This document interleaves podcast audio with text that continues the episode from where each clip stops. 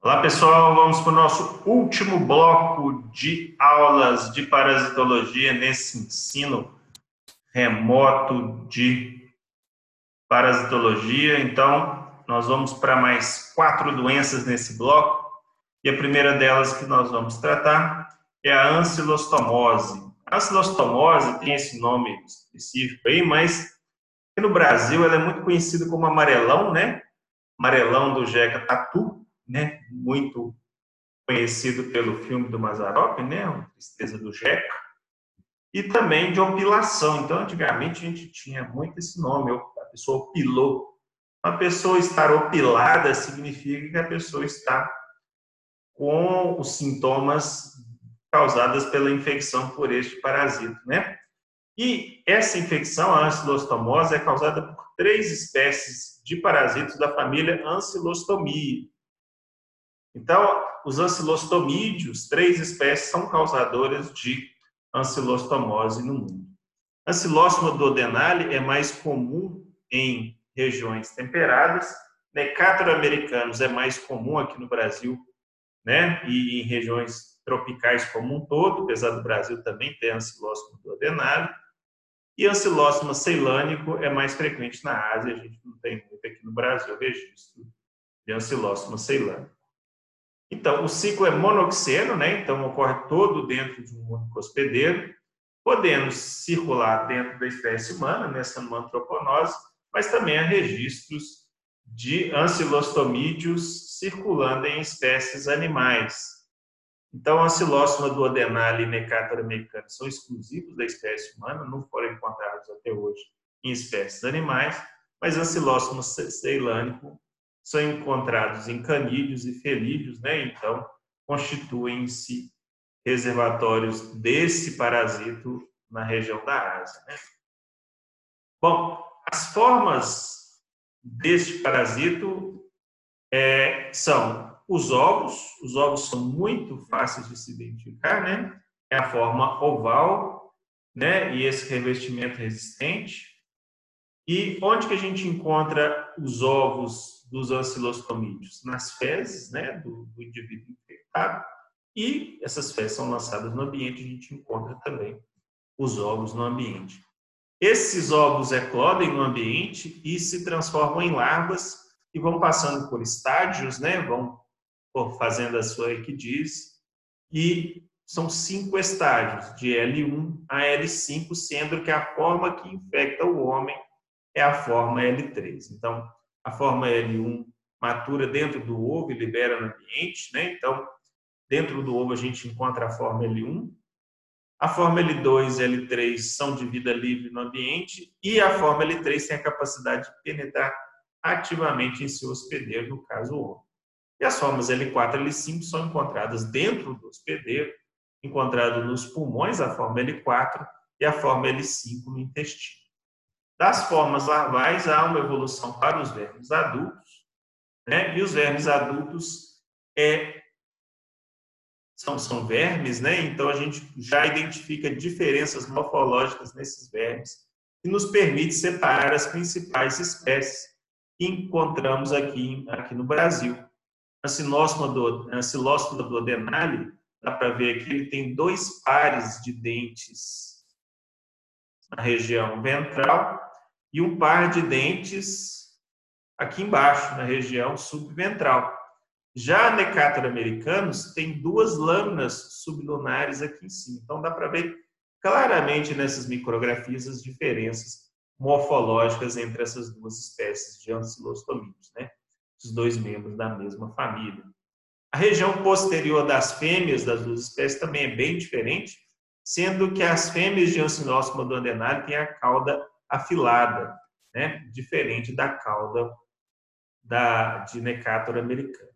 Há também um dimorfismo sexual entre machos e fêmeas, onde a região posterior dos machos apresenta essas espículas na ponta aqui, que ajudam a copular aqui a região das espículas, aqui a região da ponta da cauda, que ajuda o macho a encaixar ali na fêmea e realizar a cópula. O ciclo é relativamente simples, né? Então a gente tem o ovo, e é liberado no ambiente nas fezes, e desse ovo a gente tem a larva L1. A larva L1 eclode no ambiente e a forma L2 é de vida livre no ambiente, se transforma em forma L3 e essa forma L3 é infectante ao homem e penetra ativamente pela pele. Lembrando que são tipos de regiões onde o saneamento básico é precário. Então, os membros inferiores, né, pés e pernas, é, são os principais locais de entrada, né, os braços dos lavradores também, os principais locais de entrada dessa larva L3 na pele. Então, saindo da pele, é, a larva L3 migra via linfa e sangue, passa pelo coração e chega até o pulmão. No pulmão, né, lá nos alvéolos pulmonares, essa forma L3 se desenvolve em forma L4 e aí vai migrar vazando ali pelo, pelo alvéolo pulmonar, passa para as vias aéreas dentro do pulmão e migra até o tubo digestivo. Chegando no tubo digestivo, passa a fase L5. L5 se transforma em adulto e esse adulto vai realizar a hematofagia no seu intestino delgado. Ele vai se aderir parede do intestino delgado e vai se alimentar do sangue. É, então, um, ele não é um comensal do intestino, se alimenta dos restos intestinais, ele se alimenta do sangue da parede, das células da parede do intestino, intestino delgado. Ali mesmo, né, no intestino delgado, há o que? A reprodução de machos e fêmeas, e as fêmeas liberam ovos nas fezes, renovando o ciclo quando os ovos é, embrionados são liberados no ambiente, aí ó, a liberação de larva L1, L2 e assim por diante. Então, o ciclo é super simples, né? facinho de entender. Então, é uma, é uma infecção muito é, de muito sucesso, onde ele encontra o ambiente adequado para se desenvolver, né? porque libera-se muitos ovos sendo que é, a Silósoma dandenale tem muito mais poder de geração de ovos que Necátor americanos, né? mais, da, é, mais do que o dobro, libera mais de 20 mil ovos por dia, enquanto que Necátor americanos desenvolvem quase 10 mil apenas. Esses ovos precisam de um ambiente adequado para maturar e liberar a larva L1. É uma região, um ambiente de boa oxigenação, de alta umidade, então ambientes brejosos, né, são os principais locais onde esses organismos se desenvolvem e precisam de temperatura alta, né, Mercator americanos precisam da temperatura de 27 a 32 graus, temperatura alta, e esse Loscon danenário a temperatura mais baixa, por isso se encontra também o Silócio danenalis em regiões de temperatura mais baixa, sendo que Mercator é mais tipo de regiões de temperatura alta. O tempo de maturação de ovos é muito rápido, né? Após a liberação do ambiente, a larva L1 já eclode cerca de um dia. Três dias a gente já tem a larva L2 e depois de cinco dias que os ovos são liberados no ambiente, já estão passíveis de infectar pessoas. Então, é muito rápido. Duas formas de transmissão, né? A forma transcutânea, onde é a penetração ativa das larvas, mas a gente não pode descartar a via oral, através de água e ingestão de alimentos contaminados larva L3. Né? Se a gente está pensando em regiões onde o saneamento básico é precário. A gente tem via oral e via transcutânea. As larvas, gente, quando elas caem, se a gente ingeriu a larva, elas não vão se alojar diretamente. Elas têm que passar por todo o ciclo. A larva L3, ela não tem tropismo pelo intestino, então ela tem que atravessar a parede do, do sistema digestivo, entrar na circulação sanguínea, chegar aos pulmões, nos pulmões vira L4, a L4 passa pelas vias aéreas, vira L5 no intestino de novo, e aí que eu tenho o, o, o desenvolvimento da larva adulta. Então, a larva L3 não se desenvolve na parede do intestino, ela tem que penetrar. É, duodenale, tanto via oral quanto transcutânea, são igualmente efetivas. A gente tem infecção com sucesso nos dois casos, enquanto que Necator americanos a via de penetração ativa pela pele é mais efetiva. É, então, a, a, penetração da larva pela pele já causa uma pequena lesão, processo inflamatório na pele, e já dá indícios né, de sintomas por infecção por decátero americanos e ancilóstomo duodenário. Então, dá uma sensação de picada e aquela coceira da picada, com sintomas que vão durar em torno de 10 dias. Então, essa larva L3 penetra e chega nos pulmões, e lá nos pulmões vai ter o que? A larva L4 vai romper o alvéolo, né? vai lesar o tecido do alvéolo, isso vai gerar o quê? Pequenas lesões na região do alvéolo, sendo que vai causar um foco inflamatório que pode incluir tosse e febre de pequena intensidade. Então, a larva L3 gera sintoma de coceira na, no local da entrada e a larva L4 pode causar tosse e pequenas febres por causa da penetração da, da lesão do alvéolo. Né? Então, cinco dias após a infecção, a gente já tem larva L4 e 15 dias após a infecção, a gente já tem larva L5 se fixando na mucosa intestinal e depois de 30 dias de infecção, você já tem o que? Indivíduos adultos liberando ovos.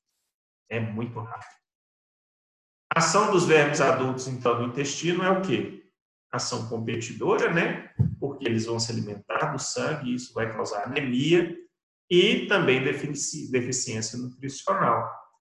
E aí, os sintomas são decorrentes dessa anemia da deficiência nutricional. Vai causar? Náuseas e fraqueza. E também isso pode causar resposta inflamatória local, no qual vai gerar dor, vai gerar irritação do, epitélio intestinal, causando flatulência, perda da apetite e diarreia decorrente desse processo inflamatório local. Diagnóstico da doença clínico. Você tem que associar várias coisas, como local, se é endêmico, quadro de anemia, quadro de anemia, com as lesões na pele pela picada também, e isso tudo leva a uma suspeita que você confirma através de exame de fezes, através de pesquisa dos ovos nas fezes. Bom, essas duas espécies têm uma distribuição geográfica ampla, sendo que Necápara americano se dá melhor em ambientes tropicais e Ancilóstoma dodenale também se dá bem em ambientes é, temperados. No Brasil, a gente tem as três espécies, como falei, mas não é muito comum encontrar ceilânica. Necátor americanos, por causa do clima quente do Brasil, é o mais frequente do Brasil e muito comum em zonas rurais, porque há deficiência de saneamento básico e há mais exposição das pessoas a solo contaminado, né? principalmente os lavradores que não utilizam é, equipamentos de segurança, né, botas de borracha, e, para evitar a penetração das larvas infectantes na pele. Também é muito comum em crianças com mais de seis anos, adolescentes e idosos, né, por causa da questão do sistema imunológico mais é, vulnerável. É, a profilaxia segue o mesmo padrão das eumitoses intestinais que a gente já viu, como as caridíase, por exemplo. Você tem que tratar os doentes, né? É importante tratar os doentes, porque você tira os ovos, né? Porque a pessoa infectada libera muitos ovos no ambiente. Então, quando você trata um tratamento super simples, você tira essa pessoa liberando ovos no ambiente. Educação em saúde, né? As pessoas têm que dar a destinação correta para as fezes, lavar os, os alimentos, ter suspeitas do que está sentindo para poder se tratar e cuidados com a saúde, né? Você tem que ter acesso à medicação, você tem que ter acesso a tratamento médico. Então, é uma doença em que a educação em saúde e acesso à medicina é fundamental. E melhoria do saneamento básico, você tira é, a chance das fezes chegarem à, à, boca das pessoas, né? E também você tira a possibilidade de pessoas que trabalham com a terra se infectar. Tratamento, né? Você tem duas estratégias. A primeira é para controlar a anemia, né? São, você vai atacar primeiro o sintoma, o principal sintoma, para reforçar a saúde da pessoa, para que ela consiga se desenvolver melhor, e erradicação da infecção através de tratamento. O tratamento é muito simples, muito eficiente. O que precisa é que a pessoa tenha acesso à medicina e ter a suspeita do que está do que tá sentindo, né? Isso educação em saúde conta muito. Beleza? Gente, então essa é a nossa primeira aula, né? sobre ancilostomídeos. Vou falar um pouquinho de um outro caso aqui, que é a lava migrans. A lava migrans, gente, é a infecção por lavas de outras duas espécies de ancilostomídeos, mas que não conseguem completar o seu ciclo de vida na espécie humana, que é Ancilóstoma brasiliensis e Ancilóstoma canino, que são típicos de cães e gatos. E como ela não consegue completar o seu ciclo, ela fica presa no tecido cutâneo, formando essas, esses focos inflamatórios na pele, com um prurido intenso, coça pra caramba e dá esse sintoma típico aqui, ó, né? Que é, que é característico de larva migrans, ou bicho geográfico, a gente fala aí.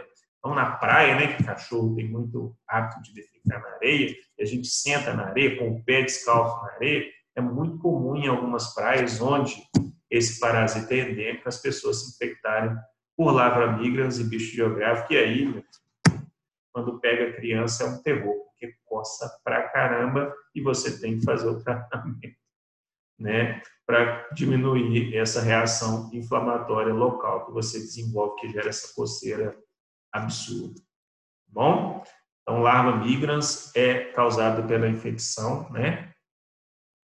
Por duas espécies de ancilostomídeos que não são é, capazes de completar o seu ciclo na espécie humana e ficam presos no tecido cutâneo nosso aí, ok?